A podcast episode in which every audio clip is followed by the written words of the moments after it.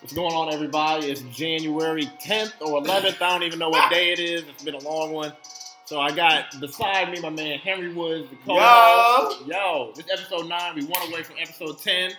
To the left of me, I got my homeboy Ian Smith. Yes, sir. He gonna come through with the guest analysis. You know, we we making big moves, big Mhm. moves. We actually got like real guests now for the whole time. So we we we coming at it. Henry, how you? I'm good, man. It's Saturday we turn like you know same old same old. We. bro, no. Uh, hey, Okay, we're not gonna speak about what happened, but Ian, what's going? Ian, what's going on, bro? Living life, chilling off of one podcast. Now, Yeah, You know yeah, I'm get the back to back feature. gonna re up. Gonna get into it. All right, so first off, I'll let Henry introduce this since I literally let him take over what he puts in.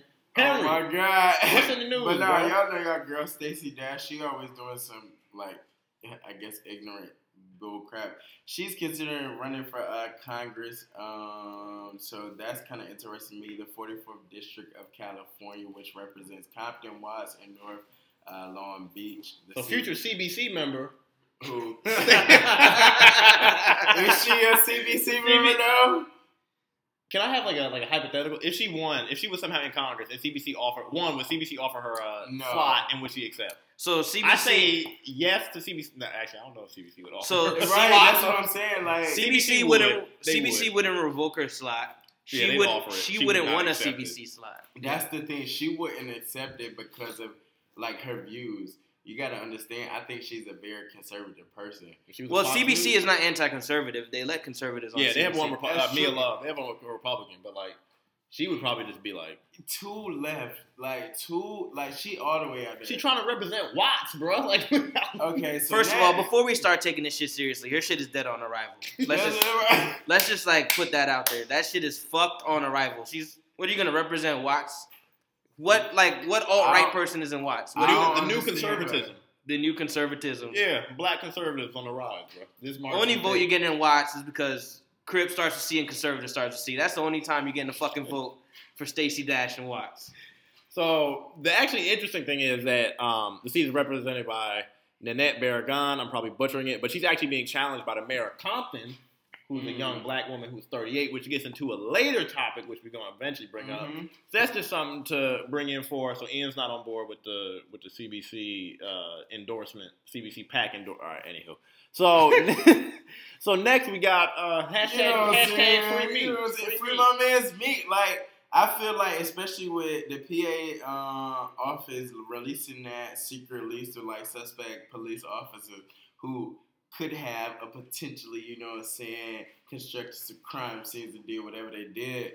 Um, and he actually filed like a motion or something to where he could like get retried and like have his case reheard because whomever the um, police who nah not the police the judge or whomever that was on this list so i'm curious to see what happens um, and what's interesting to me is my associate she knows the judge so like So the judge was on a list of people who would be corrupt biased or like previously corrupted. yeah um, so that's what's interesting to me Like, what do they whole find on the? Do you have any background? Like, what did what do they find on the judge?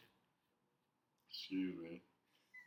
What is wrong with you? But no, um, so basically, when I read the article, they was basically saying how um, certain uh, elected officials or whomever corrupted certain scenes of how like um, Meek or not even him himself, like people in the Philadelphia area. Um, if you didn't know, the current DA he fired probably like sixteen uh, attorneys. And a lot of people got released from jail and like it's just a lot of corruption. I wouldn't say corruption but it's a lot of disorganization um, with how they're running the system. So a lot of people are getting caught up in that whole mishandling Mhm. of like how the information got transparent um, to like whomever is receiving it or like how the police officers in philadelphia um, are receiving that information and how they're kind of like Basically, like they're not acting like on board Right. shit. Mhm. so it's a lot of disorganization in Philly right now. Um, so I'm curious to see, but especially because the new DA, he just became like the DA. Um, and he fired a lot of people, and then a lot of people got out of jail, and it's a lot of I So do you think he's gonna stop prosecuting Meek's cases? Is that what you're saying? not not me specifically, but the general population of Philly, it's a lot of disorganization in how they're prosecuting the cases. How a lot of people are going to trial. Like a lot of people really got released from jail because a lot of the attorneys that was dealing their cases couldn't handle the cases because the DA came in and fired them. So the judge basically released them people who didn't have like substantial evidence held, holding them in jail. Mhm. Uh, so I guess for me, it's interesting to see how that one person could come in and change that whole system and flow of how everything is going. I mean, we'll see because it's like the same shit that's like happening in like, like Baltimore that we talked about like last yeah, time, where it's last like time. The police are corrupt and they basically like did all this like unnecessary stuff and like basically charging like a whole bunch of people. So I mean, that's something to kind of like look out for in terms of like if what actually happens when basically documented cases of police corruption are like put forth. Because basically, like it happened in Ferguson, and, like nothing kind of really so that's, happened. so that's just something to like look out for because it's like the kind of thing of like what actually happens. You know what I'm saying? Like when people actually do document, like if the police are supposed to be like the community referees, it's kind of like the thing of like what happens like when the referees aren't judging the game fair. Mhm. So it's like what can what can it and like also like is that a thing that can solely be changed by the DA? I'm more inclined to say no because like one man can't. Change. Can, it's a, it's a it's a you're it's a it's a systemic. Well, no. I mean, truthfully, like if anybody can, DAs have pretty much They uni- go to wide unilateral power to, power to prosecute. So, wherein Meek Mill's former attorney, prosecuting attorney, is probably like, we want him to have four years in prison. That's our suggested sentence. he could be like this DA can come in and says the state recommends that drop Meek charges. Mill be released without prejudice, right? So, like, a DA can definitely. Um, He's had Change has the a very great influence. Yeah. I don't know. I, I, I just don't know enough about Meek Mill's case. 'cause I I really don't give free a Meek. fuck. That's all. That's all Free I know too. Yell and free it was Meek in and this just new Jay go for the Z and. Beyonce song, so it was like, why not? Good for them. Right. So I'll- next, You have 35 seconds. Go. bro, it's literally on here. You have 35 seconds. Okay, Go. so y'all know the Obama portraits they got released in the natural uh, National Art Gallery or whatever. Um, this little girl she met Obama, uh, Michelle Obama because her picture went viral because she was in awe. It was a little girl. She was about three or four years old. She was staring at the picture like, oh my god, like uh. Uh-huh. Um, and Michelle retweeted the video and she was basically like, I hope you grow up and believe that you could possibly become the first lady. That's inspiring. It is It like is inspiring. You're not gonna see that shit for another four years. that's what I'm saying. Four. Like that's Four. why that Four. four. Uh, it's gonna be more than four, bro. I was like trying not to. what? It's We gonna all- be more than four. we Do you had realize our who the current president is? Y'all are wilding. He's not there for more than Nah. four. Oh, I agree. He's not there. He's not. It's just he's gonna not, there for before more than four years. But a person of like, you know Or what I'm saying? that caliber. He's No, just a not, black person. They're not. Uh, basically, a black Yeah. person not gonna be there for four years. Come on now. Agreed. Uh, um, all right, so we can talk about this a little bit. Um, so basically, Laura Ingraham, a Fox host, this kind of happened right around the All Star game because we have not. Uh, me and Henry actually haven't done a podcast in a long time. So, um, oh my god! But I was. Uh, yeah. yeah, Yeah. yeah. Okay. So Fox News host Laura Ingraham basically told LeBron to shut up and dribble. Um, this is like just an interesting kind of thing that I know I've talked about. I know me and Ian and I have talked about just in kind of the terms of like what an athlete is like kind of today, and in terms of like kind of how. I mean, it's. I think it's for one, it's different because LeBron is kind of different than most athletes of his caliber. Where I think he is very outspoken about issues. He's not afraid to basically speak his mind on stuff. He's combative with the president. So it's just something to kind of just think about in terms of like kind of how we see athletes today, not only kind of us as black people, Mhm. but I think in terms of like how the basically how the larger community, meaning white people, kind of see Mhm. athletes today. Like I mean, we think of because I think like kind of like with the Colin Kaepernick stuff. I know Henry, like we've been like really focused on Really that, focus on and I think that oftentimes people try to like merge athletes into the doing, thing. Yeah. But they just try to merge athletes into the thing of like, hey, your job is just supposed to be on the field. But like for black athletes, like that's never been you a have thing. a bigger responsibility. But I mean, you think of like Muhammad Ali was very Exactly. outspoken. That's what I'm You saying. We of, could go back um, into history of to where that a famous Olympic picture of all, Yeah. all three of them athletes. as yeah, they just held build it their up. fists yeah. Tommie like, no. Smith and John Carlos. Exactly. Yeah. Like that. As a black athlete, you have a response. Not even athlete. Like entertain anybody that's African American. I personally feel that's in a public light. You have a responsibility to kind of speak up against these rights because you have that platform and you can reach so many people and you can cause so many different changes to erupt in this like disruption that's going on in America because continuously we experience police brutality, continuously we experience racism, we continuously experience oppression on so many deeper levels. And I mean, I guess in America, other people, meaning those people, yeah. don't really realize the stuff we go through. Um, and if we don't speak up about it, who is? Yeah, I mean, I think that's the greatest contribution of I think people like, um, you know, LeBron, Colin Kaepernick, and all the people. I think that they're at least making it a national conversation. I think that's the thing that starts at least a broader change or at least a broader conversation where it's like, I don't care how you feel, I'm going to put this issue out to the forefront, whether you like it or not. You right. don't have to agree, but we're at least going to have the conversation of like. I think that was probably the greatest thing that Kaepernick did was the kind of thing of like you could literally have the debate, the personal debate of like, is kneeling at the national anthem right? right. you can have that debate, yeah. but like in the background, if you're having the conversation intelligently, you're gonna ask what is you're gonna ask like, what is it about? Yeah. Beyond all that, like that, shut up and dribble. That's just fucked yeah. up. Like, like, like even if we, even if you didn't want to say anything, and like I don't know if everybody's obliged to like have a soapbox. Yeah. Shut up and dribble by a Fox News commentator or reporter. That's just fucked up. And it's like you could say the same thing to her, like shut up and just talk news. Right. Like you're like you're outside your strictly yeah. news. Yeah, like you're outside your box. Exactly. Already. So I, so, I kind of feel like she should just shut up and we should just move on. Yeah, she jumped out the window. Yeah. All right, so now we're gonna get into our our bi-weekly, weekly speculative talk about uh, the White House. Um, so who's in and who's out? Who's in? Who's out? Who's up? Who's hot? Uh, who's not? So basically, uh, there've been hella White House departures in the past week um, to what you would probably call in a normal White House um, high-profile officials from the chief economic advisor and head of the National Economic Council, Gary Cohn, Gary shout Cohn, out, money bags, money, money bags, bags Cohn. Goldman check mm-hmm. coming up. The check is back. The check's, hey, check's in the mail. Listen, two he's, two he's, mil. He comes from Wall Street. You still you sell your stock when it's highest. You just passed the tax bill. Get the fuck out. Pull the parachute now. Go back Get to the check. Get the check. Go back to the street and collect He's your gonna bag. go to his office in Goldman. What's gonna be sitting on his desk? Pass go. Collect two Bag. billion dollars. Right. He's still good. So it's him and um, communications director Hope Hicks have resigned. So an interesting analysis that we have on this is that including um, Cohn and Hope Hicks, 16 White House White House officials have resigned. Um, Cohn and Hicks were the most recent, including Rob Porter, who designed for uh, domestic abuse allegations, Chief of Staff Reince Priebus, and um, the Henry's favorite person, the Communications Director for the Office of Public Liaison.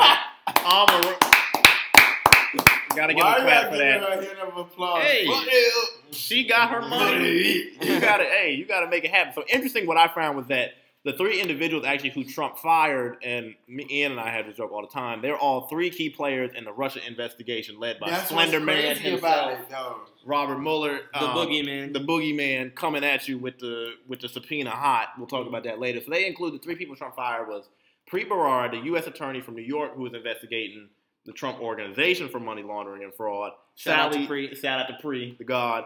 Sally Yates, the acting attorney general, who warned Trump of uh, Michael Flynn's possible blackmailing, Pour one out for Sally Yates. and Big Fish, James Comey, former FBI director. We got to pour out every bottle, roll one up, Right, pour right, one. right, right, right. We gotta do everything. So interesting um, to put on this before we kind of get into the general conversation. Cohn is leaving a day after Trump announced the new tariffs, which Ian will lead uh, for us and are explaining, and you're all explaining on steel and aluminum. Hicks left after Hicks left her post after testifying to Special Counsel Mueller, aka Slenderman, for eight hours. So how do we feel about kind of all these people leaving the the White House and the reasons why they're leaving? Because it's oftentimes that they're leaving. They're just trying to save themselves. I feel like at this point Yeah. because, with, especially with this Russia investigation, it's like somebody at everybody at, at some point is gonna, you know, what I'm saying, have to go through some type of like investigation. They're gonna have to sit down with somebody and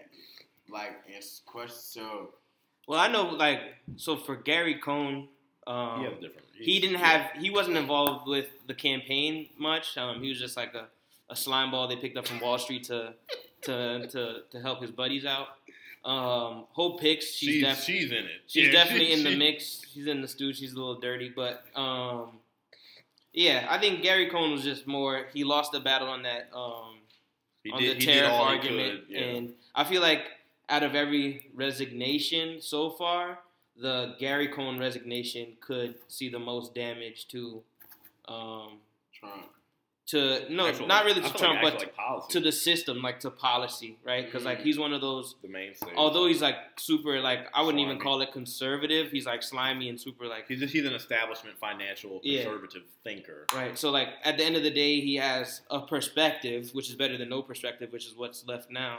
Um, and his his Right. like goal, his id ethos was just to Keep be able to have the have the financial markets make a little bit more money, which Well, helps yeah. us at the end. But yeah, Because also you have to think about like kind of how you said, I like how you said basically like Cohn represented kind of like that institute, not the institutional knowledge, but he represented like the, the general frame of thinking. yeah, And Trump's natural instinct is the tariff stuff, which is kind of like which you'll talk about is like way out there. hmm Like everybody on all sides is kind of saying like, yo, that tariff stuff is like that's not hmm like an actual business practice. Like no one actually, no one wants to get into a trade war. Like in Yeah. literal. Sense. I mean, So even the people that think they want it, like your Don't. your your steel workers in Pittsburgh, like the five that are left, they think they want it, But then when it actually takes, see, that's why we got you. So now, now we're actually gonna talk about the most interesting thing to me of the week.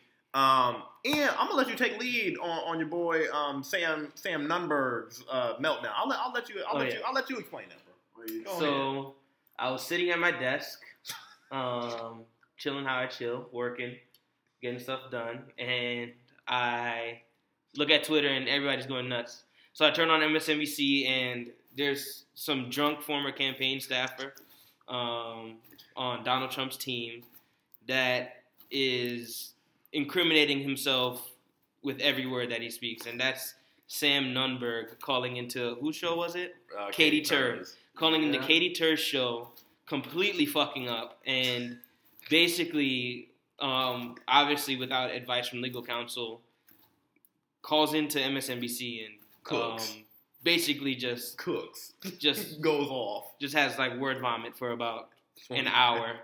Um, yeah, so like I guess the the hot takes from his little soliloquy was that he wasn't going to cooperate with Robert, with Robert Mueller after being Um, subpoenaed, after being subpoenaed. which If can get you in jail. if the boogeyman does throw him in jail, he would consider it funny. Um, he doesn't know what Trump did, but he did something. And Um, those That's are what those are like exact the- quotes. That's what kind of threw me off because when I was reading it, it was like, no, I'm not gonna speak specifically towards it, but I do think something happened. Yeah. Like, okay, Yeah. So I mean, the funny thing is, like now, and like I know Ian and I were like on the floor rolling when this shit happened, but like basically, I seemed like his lawyer basically slapped him around for like forty five minutes of like you playing with the feds, hmm like get right, like you like Yeah. it's not even like you risking Trump, like you Well, you at- risking yourself. To be honest, yeah, like, at yeah, that point, you putting yourself out here. at like- that point, your lawyer drops you. Um, yeah. But like the fear of going to jail is what gets Yeah. you, right? Like nobody it- wants yeah. to go to jail. Because I think the funny thing is, like this in this specific incident, it's not even about Trump. It's just like a Trump campaign staffer is just being like blatantly stupid. yeah, He's basically like, Which is the new normal at this point. yeah, like you basically like he just put himself out there. It's not Mhm. even like the the main conversation of this is not even like about a Trump thing. It's just about like this is how stupid they'll get when the shit hits the fan. hmm And this is like he wasn't like a high level guy.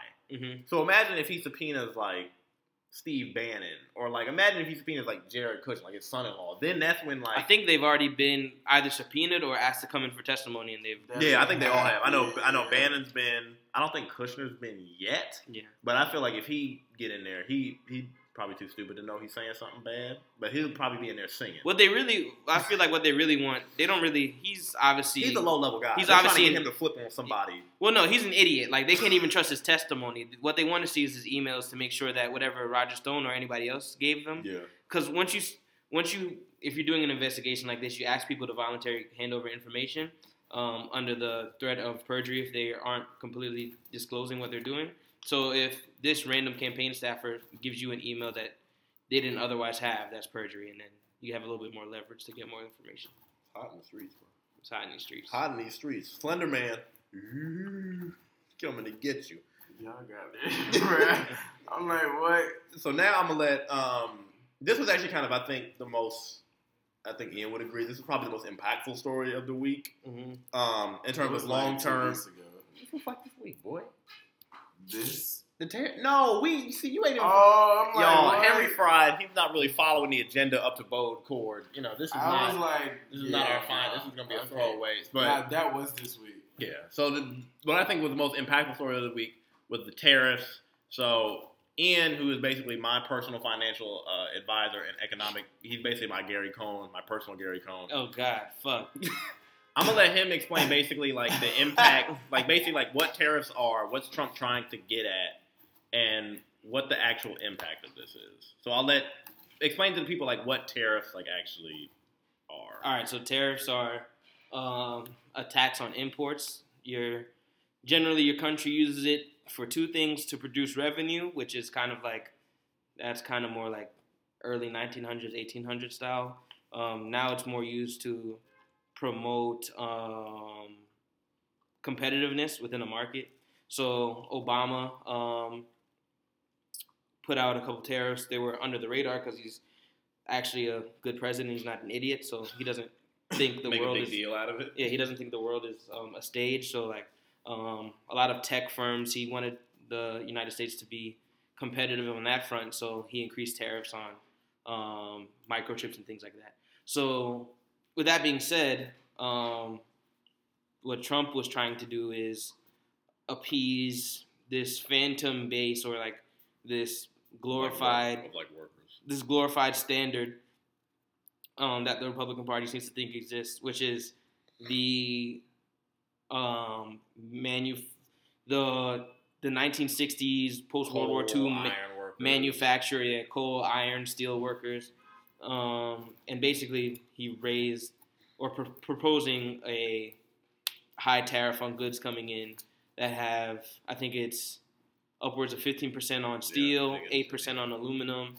Mm-hmm. Um, So what's the actual impact of that? Because it seems like everyone across the board agrees that that's just not, not even that it's like not good policy, but just like the actual impacts of like what that means is just not, Right. Like the whatever like the road that that leads to, it's Yeah. just not a good one. Like So- so like because like European companies already have like started making some sense. Like you're gonna do this, we can basically do our own shit to fuck you up. A lot of Exactly. Like we have a like the world can have a response to that, which basically like people kind of throw around trade war, that like was it's a the loose big, thing. That was the big fear about it. A trade war yeah. but like um, started to come about. as But that's the thing, like, and I'll let Ian. I know probably Ian knows more of this, but like, no one gains from a trade. war. Like, everyone kind of thinks of like, oh, it's like a trade war. Like, one side gains, one Yeah. side like loses. Like, everyone, everyone, everyone, like, no one really like wins from that. right. So, like, what's actually like the impact of like how that affects like goods, not only like here, but also like overseas? Because clearly, like, other companies, other nations are already like responding. Yeah. and are like, if y'all do this, we have a back pocket thing we can do too. Right. So yeah, there's like um, four levels that it can that it does affect. So like there's domestic business, there's um, domestic price of goods, and then there's like business between the United States and other countries, and then businesses between other countries um, separate from the United outside States. So like for the United States steel worker, this is like I would consider a it's I guess it's a net positive, right? Like there's gonna be it's gonna be higher cost to import steel. Um so the prices that you were making steel at become more competitive right. inherently. Um, but there's just not enough of that here. Yeah, Um, I mean that's the problem is that it's fitting such a small segment of. It's not like you're fitting like a huge industry that's booming. You're Yeah. fitting an industry like you're adjusting something for an industry that's actually I mean, we're like in a post-manufacturing economy, right, so it's like you're helping out. in a cost benefit analysis is not going to make much sense. Um, so as far as like the United States trade standing with other countries, this hurts Canada the most because we import upwards of like twenty five percent of our steel from Canada. So we're kind of yeah, like, they, didn't they exempt Canada and Mexico? well, he's talking about exempting Canada and Mexico arbitrarily because like who does things right way anymore? They just he just they he hears the news that Shoot people are getting mad and yeah. like Like, all right, I'll fuck it, we'll just exempt two whole countries because.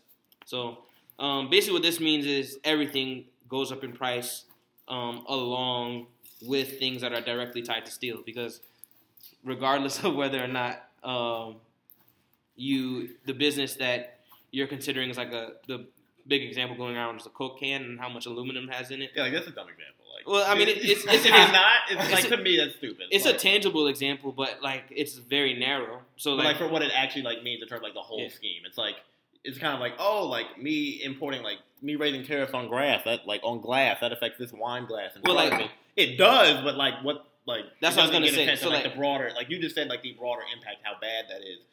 People are trying to reduce it to like a coke can, and that's kind of like a hacky. no, I mean, like even the prices of your wine is gonna go up because steel is used in every step of bringing that wine to you, whether storing it, So it actually Producing has an impact on like actual goods that we actually all business, all business is gonna be impacted from something as But that seems like Widespread as the this steel tech. administration is aiming towards benefiting bigger businesses. it's not. It doesn't benefit them. That's why. Yeah, that's that's, why Gary thing. Cohn left. He was pissed. He's like, "You 'Cause it fucking over my Wall Street buddies." So who really actually gains from this? Because it seems like the like when you stack up the winners and the losers. In your explanation alone, I'm we Henry and I can list like a bunch of losers. Like you mentioned, kind of like the actual workers in those industries. Is those Yeah, are I mean, those like, like, the really only people who really gain from this? if you happen to be selling steel, you're lucky. I mean, like, like all five people. yeah, just like, just like, just like prohibition. If if it happens to be very expensive to produce Yeah, alcohol and it's gone, and you just happen to have a whole basement full of it, the alcohol is going to be a little bit more expensive. So you make a little bit more money. Um, but for the United States long term, countries are going to start seeing us as an unreliable trade partner, especially after TPP fell through, after the threats that we're starting to receive towards NAFTA.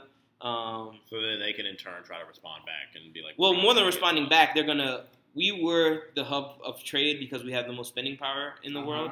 So f- for for now countries to see us as um, not a AAA investment, you don't automatically get your money back when you're messing with America. It could you could see a random tariff fly out the fucking sky. That's what Um, like they're gonna start- Carolina's- Yeah, they're gonna start going around. So like exactly. countries like China and India are gonna want to do more trade partnerships Those to are the to- major two countries. that- exactly to compensate um, Germany, England. They're all gonna go around the U.S. they're they're, they're going to go around the. U.S. because if I can't trust you as a business partner, Why am I going to do business? exactly.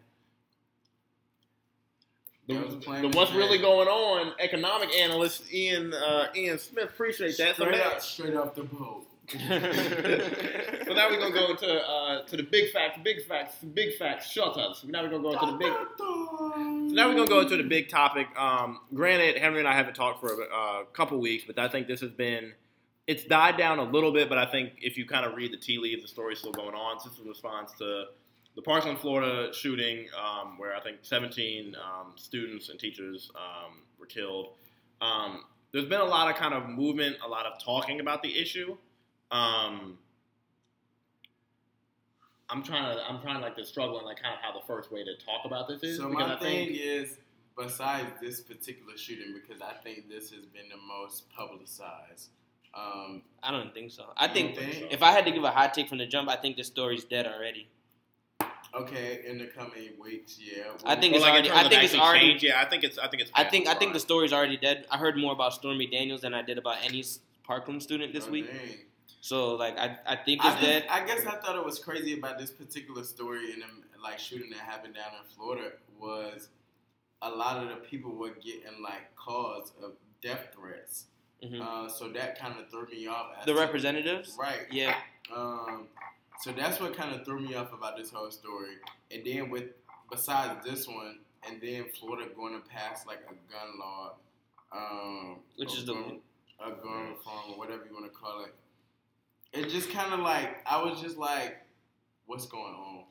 I think it's I think it's weird because I think that I think from the jump I think that it's different because I think everyone tried to compare this to like Sandy Hook, Exactly. but I think the two are totally different in the sense of that one, and I think initially I thought this was going to be different, but I think um, just kind of like how we talk about gun laws and gun legislation, I think it was different because the students aren't kids, like there aren't little kids, so they actually They're had a act- they, they actually had a what was going voice. on. They actually had a voice to outlet. they were able their to fu- mobilize. Yeah, they were able to mobilize, but I think even then, their mobilization wasn't enough to actually move that needle. And in, a- in a quick is, enough, because I this think issue has kind of persisted in America for so long, and even when this story came out, and certain Republicans were like, "Oh, we're going to fight for gun reform or whatever the case," but they would do it in like really. It's just because of the spike of the moment. Like, no, yeah, and I, and I think that's what I think. I think it's kind of like my main takeaway is that I think that for actually for something actually to happen, you would have to do it like literally next day. Exactly. Like the longer the story breaks, kind of like how like the whole Marco Rubio thing, where it's kind of like the thing of like, oh, you can like offer like your condolences and all that stuff, and it's kind of like you can you can under you can understand the moment and like people are pissed, but you can always just be like, we're not actually gonna like I think do anything. get something done. Like there's a difference between actually like being like, I understand we we need to do we need to have common sense legislation, but like when it actually comes down to it, not to say a lot of members of Congress and probably in the Senate are not scared to take that bill up, but they they know that that's a that's a tough vote. Well, I was say- climate, I was gonna especially in say- climate of 2018. I think- a tough vote. I think the the perspective you're coming from is a little flawed in that I don't know if they even want to in the first place. Like you, the United States as a culture and as a country is a gun culture. It is. Um, it's a general like yeah. We have a Yeah, like even even if you are like us, where you're more um, a liberal person in general, you still Can't are get around the Second more comfortable with the gun culture than you even realize. Like a lot of a lot of our classic pop culture movies are gun heavy, like The Godfathers and like Scarface. and Scarface is like the, a lot of the video games you play. So like basically, deep within our culture and deep within our laws is a respect for the, I guess, for the Second Amendment. yeah, right. don't That's, So- So and that's the problem because I was talking to somebody the other day. And I was like, why are we not like like England or those countries to where It's totally different. it, they don't even have guns for real? Yeah. And similar. I feel like it's yeah. Go ahead. Go I think the Constitution was made in a whole different time period. Yeah. To where was, now, totally. if you put a gun in a situation, it's automatically going to escalate it. It's automatically going to Whatever make situation it worse. you're in is. Exactly, it's gonna make it worse. Like Yeah, we I can go time and time again uh, throughout the American history as to where like a gun was brought into a situation and it just made it worse. Yeah. Yeah. But the reason why I don't think that matters is because it's similar to like why. So, for example, for England, their their um, royal system, or I don't know how I don't know what's the correct wording to use, but their kings and queens they're irrelevant for the most part, Looks like a figurehead. but they still have them because of like a cultural necessity Uh, same way in which we have gun laws. It's like it's our culture to have this. Maybe not for the new age, maybe not for us, but but we're st- but I, I As, I like- as a country, we we're puritanical. Like we look at sex a lot different than most Other European countries, and we look at guns a lot different. It's just like it's the way it's gonna take. It would take something really it's, bad. it's not gonna legislation's not gonna break that. That's the only thing. I can no, say. it's a cultural. I can agree, but it needs to be some type of control over it. And I guess while we're speaking about this, we can kind of like head into like Dick's, um, you know, the sporting good company or whatever. They stopped um, selling assault style rifles, um, and then you have to be 21 of age to even purchase some type of like weapon. Mhm. So to me, it, I mean, that's a step. Mhm. But a lot more companies, a lot of more associations and organizations should be kind of moving toward this thing, especially when we continuously have these same type of issues persistent in America and nobody kind of does it. Like it'll be for the moment hmm and then it dies down. But that's what I'm saying. Like yeah, there's there's a why to why nothing's happening, and I think we should look more at the why is nothing happening before we get to what should be the next step. Like, how do you change that why? How do you change that? Why? That's what I'm no, I mean, I mean, I think that's. I think America is uniquely America's relationship with guns is like unlike any other country I would say because that. I think one, I think we're the only kind of. Even though I like, I hate this term, but we're the only like Western nation I think that has like a gun, something about gun rights in its actual constitution. Mhm. which basically says like you can own a gun. That's different when it's like when it's literally written in your like your founding principles of like you can actually own a firearm. And kind of like Ian said, like we kind of have people kind of talk about it as like an individual instance, but like America is a gun culture in the literal sense of how we regulate it, which is kind of like not really. We encourage gun ownership like from Jump Street, where basically I think it's gonna be really hard. And I think it has to be it's hard to restrict any type of effort on guns because someone could naturally come back on you and say the Second Amendment guarantees my right. Exactly. anything you can't do- always combat it. If you're gonna limit bump stocks, which I mean that's to me like kind of like a weird politician thing to do, you can say like limiting them limiting bump stocks is connected to infringing upon my right Mhm. on the Second Amendment. So one, it's hard to do that legally. Like from a legalistic standpoint,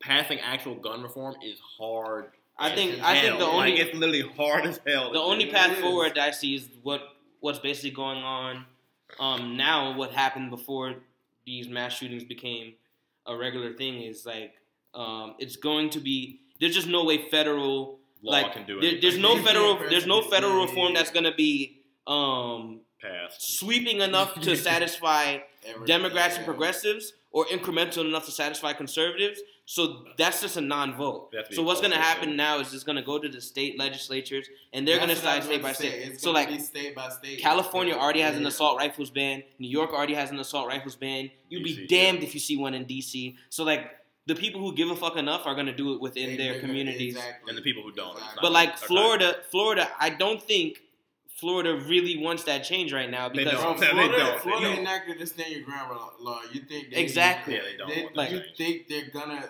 kind of come up with some type of you know? in the same in the same deliberations they were having over increasing the law to make it so that you need to be 21 to buy an assault rifle. They also wrote in, though they tried to write in. I don't know if it's actually ended up in the final bill. They wrote in law to have teachers armed. I so think like, it wasn't. That's what I'm saying. I think and it that's was in the final bill. I think it was Georgia, in the my home state, Georgia, a teacher fired off in the classroom. Yeah.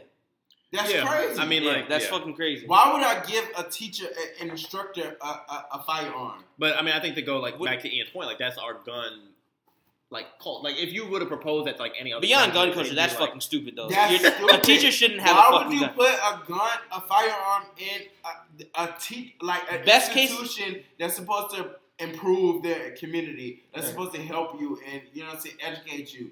Why would it, especially when videos of a teacher coming into a classroom choking a black little girl up because she was back talking? Imagine if this like girl did that and she just got shot. Her life was gone because she back talked. The only gun my teacher should have is a fucking glue gun. a, a glue gun. and not even that, because if you put motherfucking pull pull up my child with a damn glue gun, we gonna have some issues. Like, think- But like, I'm wondering, like, what's like? Sorry, I had to, I had to butt in because I have to get this like thought experiment out there. So let's walk through like what happens when a shooter comes in with some assault rifle like this boy did the other day in Florida. So you're in Miss Paul's class. And, and This guy comes in a to shoot. Are you gonna do a shootout in the fucking classroom? that's is that, what I'm trying to figure out. is that out. what we're gonna do now? That's what she, if my teacher got a gun. Oh, teacher, you gonna go out there? And Yeah, you better bust at him, Miss Paul. Right. I right. turned in my homework And that's yesterday. what's Like, cra- what the fuck? That's what's crazy. Like, why would you give it? Why? What? What reasoning or logic do you have to give a teacher a gun? There's none. Only reason I could like logically think, and it's a very hacky answer, is that it increases gun sales. And that's the problem. Like, We're like not- that's literally like the we're only. not like, controlling it. We're just increasing the amount of people who have access to guns. But I think that goes to like, and I think like I generally like the point of like our like relationship with guns is different. So I think that, and I think that there's like actual data, and I wrote about this that like proves that if you have higher gun ownership, you have more gun deaths. Like I think the problem is not just like that. You can like make the argument like yeah, like America's a more violent culture. We're a more violent culture that correlates because we have more firearms. Like it's basically like the kind of thing of like if you have more cars, like if we had more cars than Honduras, we're more likely to have more car deaths. It's the same. We're also the same, I agree. yeah, like But it's the same thing with guns. Like so the that's more, the problem. Why yeah. not put So- some type of, you know what I'm saying? Why not contain it? Because I it's a democracy if- and yeah, half the and- country doesn't agree. yeah, because like me and Ian talked about, like and there's that's like the problem. that's the problem. so many people feel like I mean, you do have the right. Where you, you're an American, but you that's the have problem. right. You have the right. You have That's the, the right, problem. but at the same time, like we're in a day that that right was made in a time period where you kind of needed a Doesn't firearm. matter. If it, You- we need a Doesn't matter. constitutional convention. That's not, Well, all this- that's dead. That's if what you I'm saying. get a constitutional convention, we're more likely to be in what I'm saying. shackles If, in the if, if you go to a constitutional convention, like in this fucking crazy hypothetical, if you go to a constitutional convention, there's Teachers having there's an equal chance that you come out with a broader access to guns as and you do teachers with, having actual with straps, more restrictions. Because Yeah. half the country does not agree with us. That's like yeah, and that's like the hardest. and one. that's the problem. That's the problem. That's what I'm saying.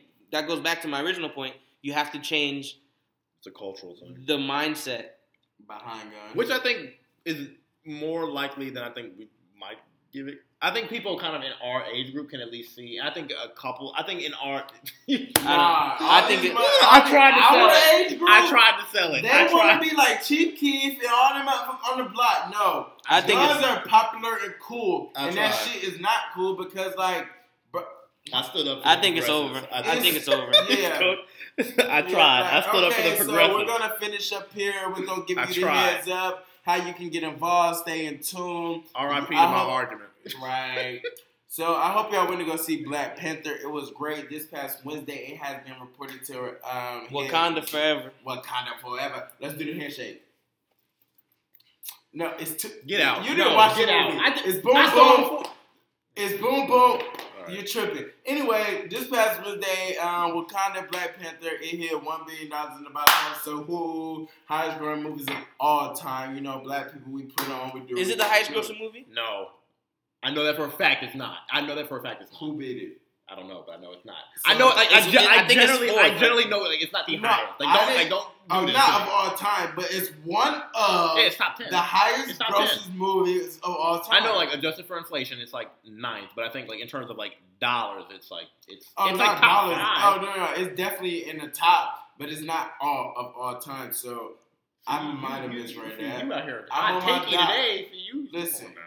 Black Panther is 41st, which is still high as fuck. Like, think And about it how came many- out this week. Yeah, Yeah, it out came out last three month. weeks Yeah, ago. Exactly. It's, so, it's uh, gonna make its way up to the let's- top yeah, 15. Exactly. Let's just give it a couple. Like it got a couple more weeks in the theater.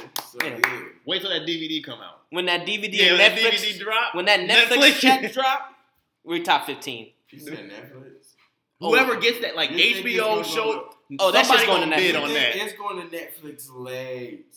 Oh, yeah, late. No, but But that's still a bag, bro. HBO is gonna put a bid on that. Yeah, like it, Whoever HBO, gets it first, like the Showtime. prime time show, like Starz, HBO, Showtime. Star, Starz don't got enough money for that. So- Listen, Starz, listen. Netflix got more money than all those. yeah, they low key. You think so? Netflix, Netflix is has a, bread. Netflix is a top ten company. It's up there with like the Facebooks. They have they're a juggernaut. Well, Watch Facebook see. get it. Well, let's. How about this? When it get out of the theater, we'll see. We'll see. Shout out to my shout out to my guy Larry, the bootleg man. I ain't get I ain't. Bro, okay, so my line brother said he saw, tried uh, that bootleg man was playing it in the barbershop, and the first like scene played, and then it turned into like some YouTube video. That's when, Ah! you, that's when you knuckle. I was That's so on- dead. That's on that Don't bootleg Black Panther. It's worth going to see. I'm about to go see it street again. commerce. You're not appreciative of, of street hustle. You're not appreciative of street commerce. I'm gonna go see it tomorrow. So diversity in NASCAR, we have Melissa Harville LeBron becomes the first black woman to own a NASCAR team. Um, really? That's me driving the whip, bro. It's me and my Toyota Rav4. Oh, she got an E E2 Northeast Motorsports debuted in.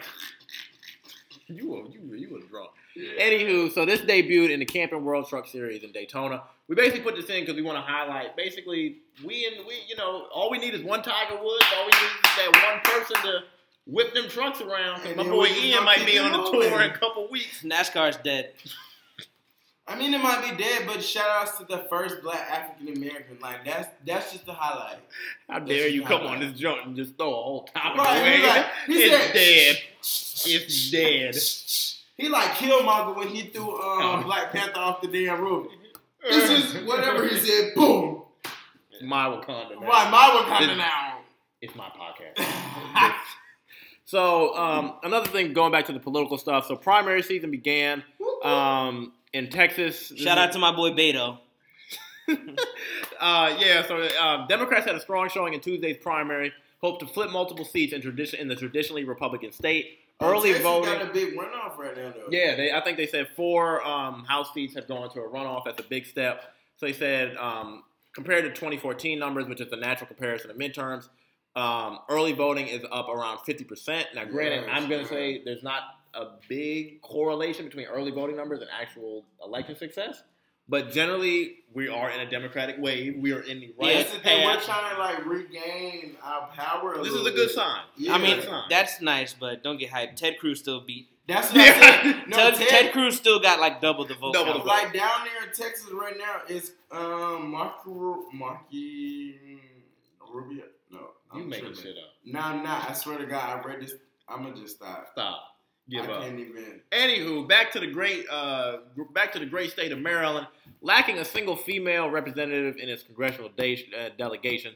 Um, Maryland is seeing personally a number of women um, running for both state and federal office. This also goes on to the overall point, um, which I think we can get into a little bit, is that more people of color, especially women, um, are beginning to run not only for federal office but also for local office. So- Stacey Abrams down Yeah. there in the GA, you know what I'm talking putting it on the about? Yeah. But I think that's like a good point, and I think that um, I know we talked about this, Bro, like both know, of us. She's gonna be the first African American female governor.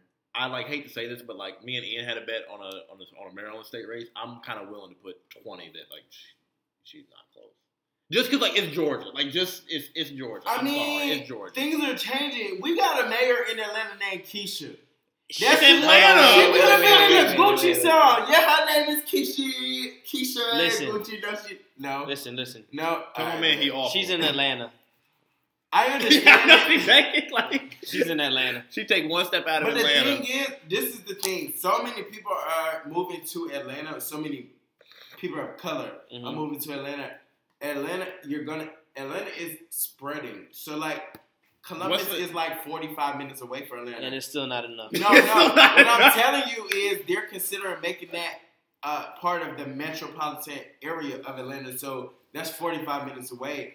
That just shows you how much power Atlanta itself has. You're talking to That's hacks. the This is not moving. cornucopia of black excellence. You're talking hacks. This That not only gonna The cornucopia of black excellence is PG County, Maryland. no, no, no. PG County. Shout Do out you to know how much the film industry is making in Atlanta? I Do know. you know how much the fucking like like there's so swamp. many industries Oh. We ain't talking about the thriving in. Atlanta right now. That's a complete biased opinion. no, it's not. It's no, facts. no, I'm on my point. I'm just Oh, saying. oh, I just um, wanna- I just wanted to- oh, I wanted to be oh, funny I was about to say. I wanted to shout out PG County. Amazon, what Amazon's not going to Atlanta. Is not coming to the DMV, even though they I think did. it is. You want to put twenty on that right now? They did look at three locations in the coming to DC area. DMV. Put 20 on Amazon's going to the DMV. Thank you. Like it's kind of like They already H- got a big ass location in Baltimore. That would just be stupid. they're not going to Baltimore. HQ2. Yeah, no, but I'm in saying DC. they have a location in Baltimore. Why would you build another location less Perfect. than Because they it's had this guy, they had this guy named Larry Hogan, and he put on the best new suit he had, and he said, "I will give you the whole I'll give you my whole child. if you I'll come. give you my firstborn if you come to the DMV." tax breaks and all. I They're mean, coming I to the get area. They're it- coming to the area. Like I, I think it's like not it's confirmed, but I think like DC. They is- looked at this three area, different locations. but this area is like the perfect. If you were like writing out on the board what and what they are looking for, DC like checks every. You think so? It's a good city. It doesn't depend on it. It has high enough income. It doesn't have to adjust. Amazon doesn't want to go to a place where it's like we're going to Baltimore where we're the main. But Thing in town. like the That's- taxes are gonna be so much No, adjust. Hogan, Hogan is is literally like- giving yeah. them five billion dollars To come, yeah, in like, tax to cuts. come here. to we'll come do here. anything you want. Okay, What's so your that price? makes it point. Put a dub on it right now. I'm not betting you. You want to bet on because Stacey Abrams? Amazon not put put money in my pocket. I'm taking a, election bets all season. So if you want to do this, um, and last thing, uh, Ian, I'll let you quickly explain the banking bill uh, before we sign off because this is actually something that I think can actually like make some impact. It's a rollback on basically Dodd Frank regulations and um, easier access to mortgages for people who wouldn't otherwise be qualified. Basically, and- go back to what we were before the recession.